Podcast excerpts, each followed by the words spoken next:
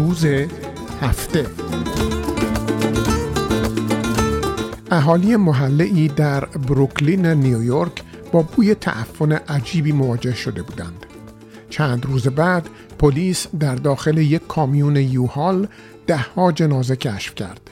به قسمتی از گزارش سی بی سی در برنامه دکارنت جمعه 8 می گوش بدید. It was a gruesome discovery. Police in Brooklyn got a call this week about the smell of a tractor trailer. They followed up, opened the vehicle, and what happened next made headlines around the world. We do want to update you now on breaking news we've been following out of Brooklyn. Dozens of bodies were found in U-Haul trucks outside of a funeral home in the Flatland section. Police were called after neighbors say that they noticed a foul smell. در نیویورک تا کنون بیش از 20 هزار نفر در اثر کرونا درگذشتند. مرد شورخانه ها چندین برابر ظرفیت خود جنازه دریافت می کنند و قادر به اجرای به موقع شستشو و تدفین جنازه ها نیستند. تدفین در گورهای دست جمعی رایج شده است و جنبه های روحی، روانی، انسانی فاجعه ابعادی غیر قابل تصور به خود گرفته است.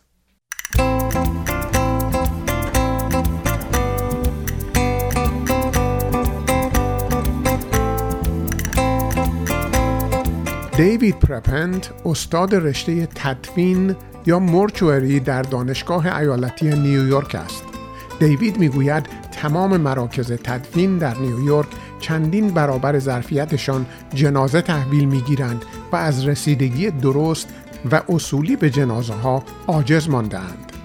در استان نیویورک 48 مرد شورخانه وجود دارد. برخی از این مرد شورخانه ها تا سه برابر ظرفیتشان در روز جسد تحویل می گیرند. تازه این تمام ماجرا نیست. توجه کنید که خیشاوندان و خانواده این درگذشتگان در روزهای آخر عمر عزیزشان نیز از دیدار وی محروم بودند و پس از مرگ نیز جنازه برای یک تدفین شایسته به آنها داده نمی شود. برای انجام مراسم در یک مرد شورخانه در نیویورک بین 6 تا 7 هفته لیست انتظار وجود دارد.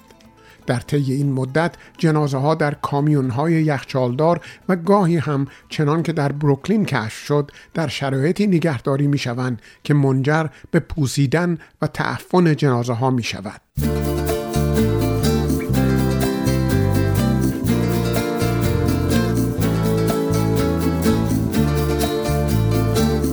در هفته ای که گذشت صحبت‌های فراوان در مورد از سرگیری فعالیت‌ها و حرکت به سوی عادی سازی شرایط رو شنیدیم. حتی در کبک که به تنهایی بیش از نیمی از تمام موارد ابتلا به کرونا و مرگ و میر در آنجا گزارش می شود قرار هست خیلی از مراکز و حتی مدارس بازگشایی شوند. اونتاریو نیز با تمهیداتی در صدد بازگشایی تدریجی مغازه ها شده است اما هنوز خبری از بازگشایی ادارات و مدارس در انتاریو نیست اما پرسش این است که آیا مردم که در طی این دو ماه گذشته فراوان در مورد کرونا و قدرت نفوذ و توزیع و انتشار آن شنیده اند آمادگی بازگشت به جامعه را دارند؟ نظر شما چیه؟ اگر در این مدت در خانه مانده اید آیا راحت هستید که به تدریج به جامعه برگردید؟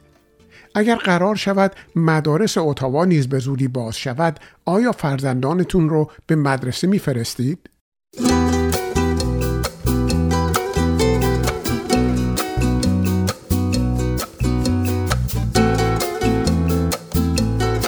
ساعت یک بعد از ظهر 23 فوریه 2020 هومه گلین کانتی جورجیا Hello.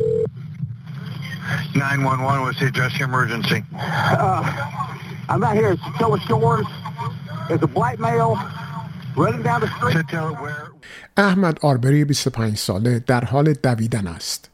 جورج مکمایکل و تراویس مکمایکل پدر و پسری همراه با وانت خود در گذر هستند و احمد آربری را دنبال می کنند.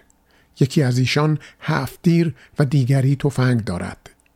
ویدیو نشان می دهد که احمد با شخصی که تفنگ دارد درگیر می شود. سپس صدای سه گلوله شنیده می شود و تمام احمد آربری که البته پوستی تیره دارد به دست پدر و پسر سفید پوستی کشته می شود. تقریبا سه ماه طول می کشد تا متهمین رسما به قتل احمد متهم شوند. سه ماه تعلل فقط برای متهم کردن در حالی که ویدیو به وضوح وقوع قتل را نشان می دهد. سفیدپوست دیگری که ویدیو را ضبط و منتشر کرده تهدید به قتل می شود. تکرار و تکرار و تکرار یک روند دلخراش که در امریکا فراوان اتفاق می افتد.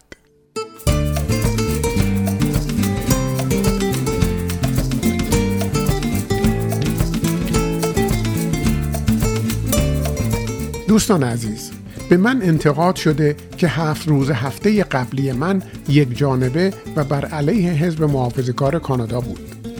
از این شنونده محترم و بقیه دوستانی که با نکت سنجی به برنامه گوش میدن سپاسگزارم و انتقاد این شنونده محترم را میپذیرم.